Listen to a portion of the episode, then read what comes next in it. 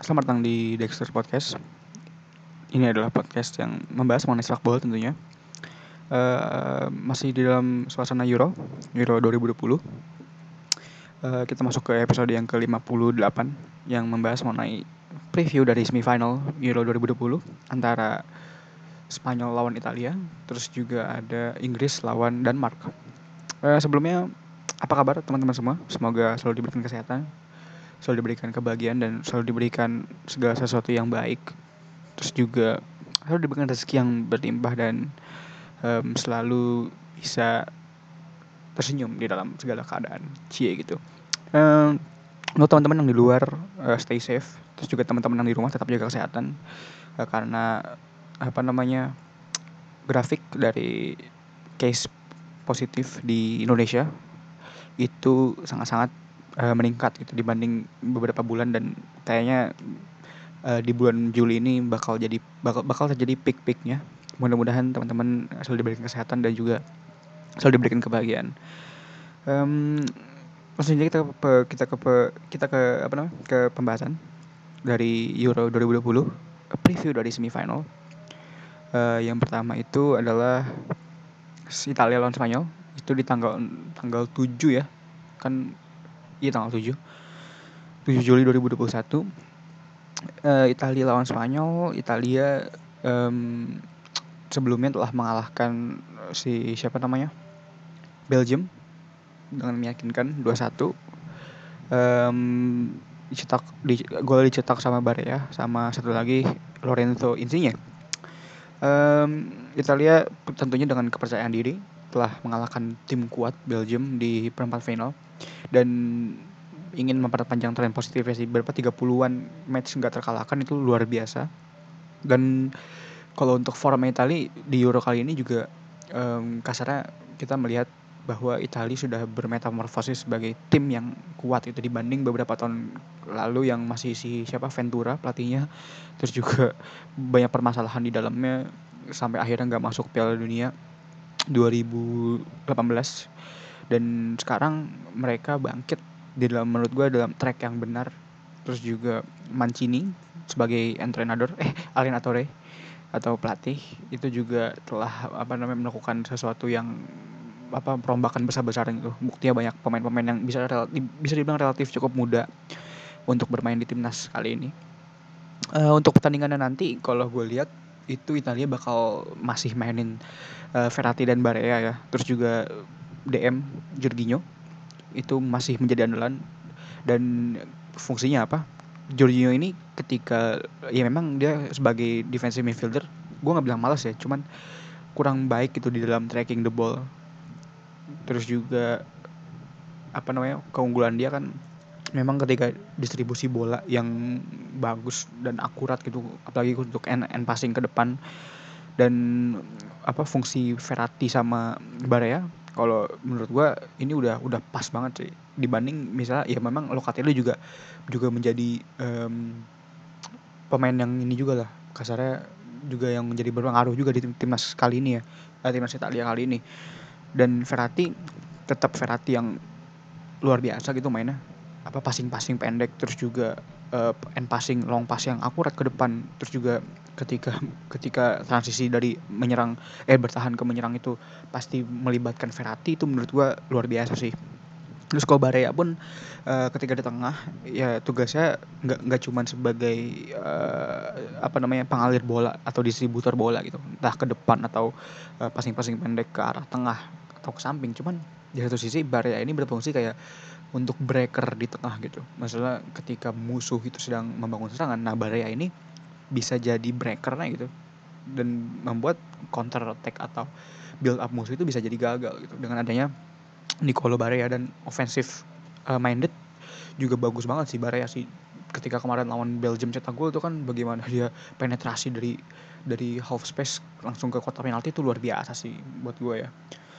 Um, ya apa Italia kan uh, squad yang selalu gue bilang di review dan preview itu Itali punya squad depth yang luar biasa bagus. Jadi menurut gue ketika kehilangan Spinazzola memang di satu sisi Spinazzola ini sangat sangat sangat penting gitu.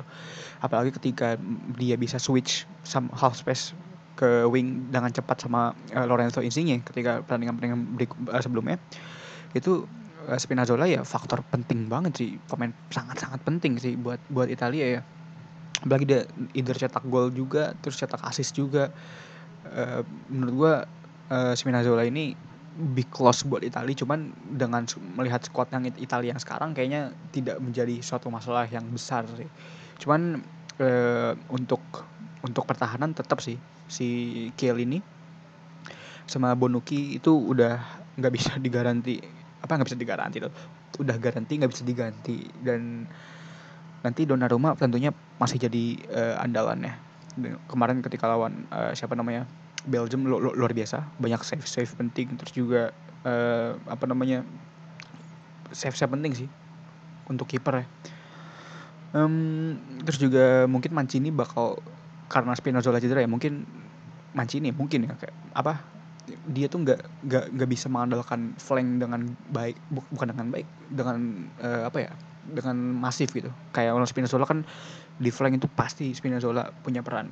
Cuman ketika sekarang mungkin ketika Spinazzola ini nggak bisa main ya mungkin uh, pendekatannya bakal main di center area sih. Karena ya itu tadi Verratti sama Barea ini udah sportif banget sih. Maksudnya udah support banget buat main di central area gitu. Dibanding main di flank lu cuma mengandalkan misalnya di kanan itu ada Domenico Berardi atau si Federico Chiesa terus juga di kiri ada Lorenzo isinya ya itu sebenarnya udah udah udah bisa juga sih. Cuman di satu sisi karena Spinazzola ini nggak ada jadi mungkin uh, si Mancini ini bakal memfokuskan arah serangan itu ya hanya dari tengah gitu dibanding lo main di flank. Ya mungkin uh, Mancini punya punya itu lain ya punya pendekatan lain uh, yang lebih baik.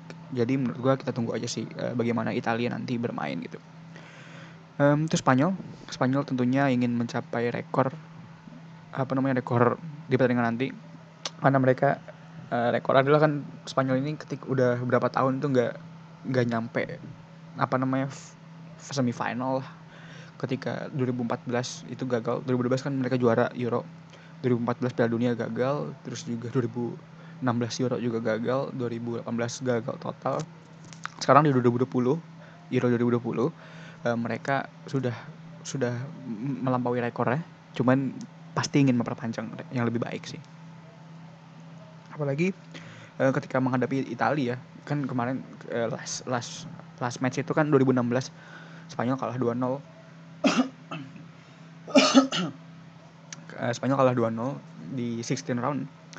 Dan menurut gue Spanyol yang sekarang ya mungkin nanti gue bakal bahas sih maksudnya bagaimana generation gap di timnas timnas Eropa ya. Cuman Spanyol ini sedikit aja itu sedang mengalami transisi gitu dari dari generasi yang baru gitu. Eh, dari generasi yang lama ke, ke generasi yang baru. Kenapa? Karena ketika di 2018 itu seharusnya seharusnya pemain kayak Pique pemain kayak si siapa namanya uh, pemain pemain yang tua lah itu seharusnya perannya tuh dikurangi gitu bahkan Iniesta pun masih dipanggil di tahun 2018 ya walaupun masih masih sanggup ya cuman menurut gue seharusnya perannya untuk di timnas ya serahin aja ke pemain-pemain muda itu makanya Luis Enrique ini sebagai pelatih pun mungkin mendapat beban yang berat juga sih buat mengangkat pemain-pemain muda ya. Uh, pasti Spanyol bakal main passing-passing pendek pendekatan passing-passing pendek apalagi uh, lawannya Italia. Cuma menurut gue sih apalagi lawan Italia yang sekarang ya ya mungkin bakal jadi pertandingan yang seru juga sih. Pasti bakal terbuka sih. Dan passing-passing pendek tentunya Spanyol bakal uh, Enrique bakal menggunakan pendekatan itu dengan trio gelandangnya. Busquets terus juga Pedri Gonzalez sama Koke Resurrection. Koke. Um, kalau Busquets ini sebenarnya kan gelandangnya sama seperti Jorginho gitu. Kalau untuk tracking back emang gak terlalu baik. Cuman distribusi bolanya sama controlling the game itu luar biasa gitu. Jadi ini sebenarnya tipe-tipe gelandang yang hampir sama, cuman bedanya uh, uh, apa namanya Busquets ini lebih apa ya? lebih um, lebih komplit lah kasarnya dibanding si Jorginho gitu. Cuman bukan berarti Jorginho jelek ya. Jorginho pemain luar biasa musim ini. Juara Liga Champions sama Chelsea juga. Dan Uh, lalu Pedri Gonzalez, Pedri tentunya bakal jadi pemain yang super super sibuk di tengah, um, penetrasi ke ke final third lawan, terus juga passing ke kotak penalti itu yang terbanyak di turnamen ini 18 tahun. Terus juga larinya jemput bola ke belakang dan apa namanya back pass ke belakang terus lari sampai depan itu uh, apa namanya jarak kan jarak larinya kan terbanyak gitu ya Pedri Gonzalez di turnamen kali ini um, terus juga apa namanya Koke pun sering banget uh, apa namanya penetrasi ke depan gitu. Buat ngebantu serangan dan passing-passing pendek oke yang yang apa namanya kok kan juga bisa bikin key pass yang bagus juga gitu. Terus juga apa physical physical job itu koke sangat-sangat bisa gitu. Dan pasti kalau untuk sayap kiri ya itu Al Alba sih. Masih tetap Alba sih karena kan yang kemarin gue bilang itu sebenarnya Alba itu lebih stylish dibanding gaya cuman secara fungsi gue lebih milih gaya ketika pertandingan kemarin. Ternyata pertandingan kemarin gaya di, eh gaya dicadangi gitu. Alba dimainin dan sangat-sangat sukses sih kemarin. Terus juga pasti Alba sih bakal apa namanya bakal main di sayap gitu pastinya. Di sayap kanan berarti kalau Italia ketemunya di Lorenzo ya um, terus juga untuk striker pasti Morata tentunya masih dimainkan menurut gue dibanding Gerard Moreno. Karena kemarin Gerard Moreno pun ketika dikasih kesempatan masih beberapa kali depan muka depan gawang miss gitu. Dan pasti Ferran Torres sama Sarabia yang lagi bagus ya sekarang uh, duet ini. Kalau Sarabia di kanan Ferran Torres di kiri atau bisa switch juga mereka. Kadang-kadang Pablo Sarabia pun rom ke kiri dan Ferran Torres switch ke kanan gitu. Jadi ya ini bakal jadi pemain yang seru pertandingan yang pemain pertandingan yang seru uh, banyak peluang terus juga banyak serangan yang terjadi sih pastinya karena dua dua tim ini kan salah satu yang proaktif di turnamen kali ini gitu. Um, terus uh, Inggris lawan Denmark. Inggris tentunya Eh, kalau misalnya kita lihat pertandingan-pertandingan sebelumnya ketika lawan Jerman mereka adaptif dan reaktif main tiga back mirroring formasinya Jerman dan cukup berhasil. Ketika lawan Rusia kembali ke empat back dan cukup berhasil. Dan ini kan menandakan bahwa sekedar Southgate sudah matang secara tactical plan gitu. Jadi uh, Inggris pun menurut gue kali ini nggak bakal ada nggak bakal adaptif mainnya. Di pertandingan di kayak pertandingan lawan Jerman.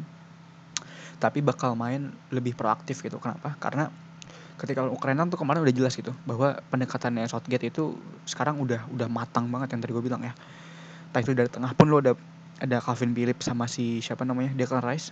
Terus juga Mason Mount yang bisa opsi kreatifnya kan ada di Mason Mount ketika ketika main 4 back. Nah kalau ketika main 3 back itu pasti nggak punya opsi, kreatif tetapi peran Sterling ini lebih condong atau bisa inverted ke tengah gitu.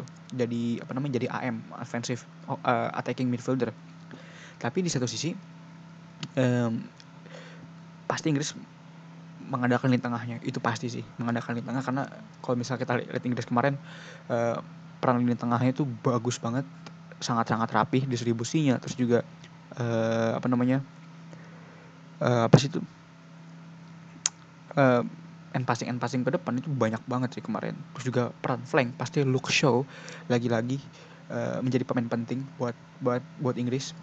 Karena kemarin crossingnya itu uh, bisa sampai uh, crossing dan set piece ya. Itu dari look show assist dua kali itu luar biasa. Udah kayak Roberto Carlos saja dan apa namanya Harry Kane tentunya uh, sedang rajin cetak gol.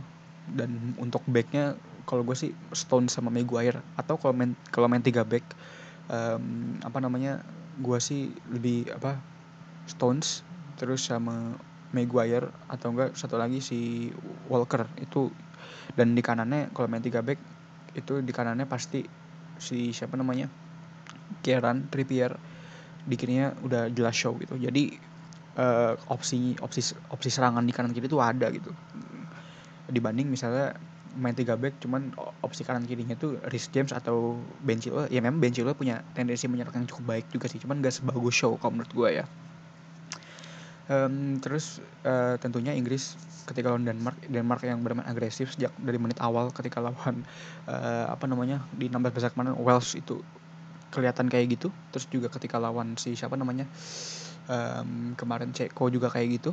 Dan kalau menekan dari awal sih menurut gue feeling gue ya mendingan main tiga back sih.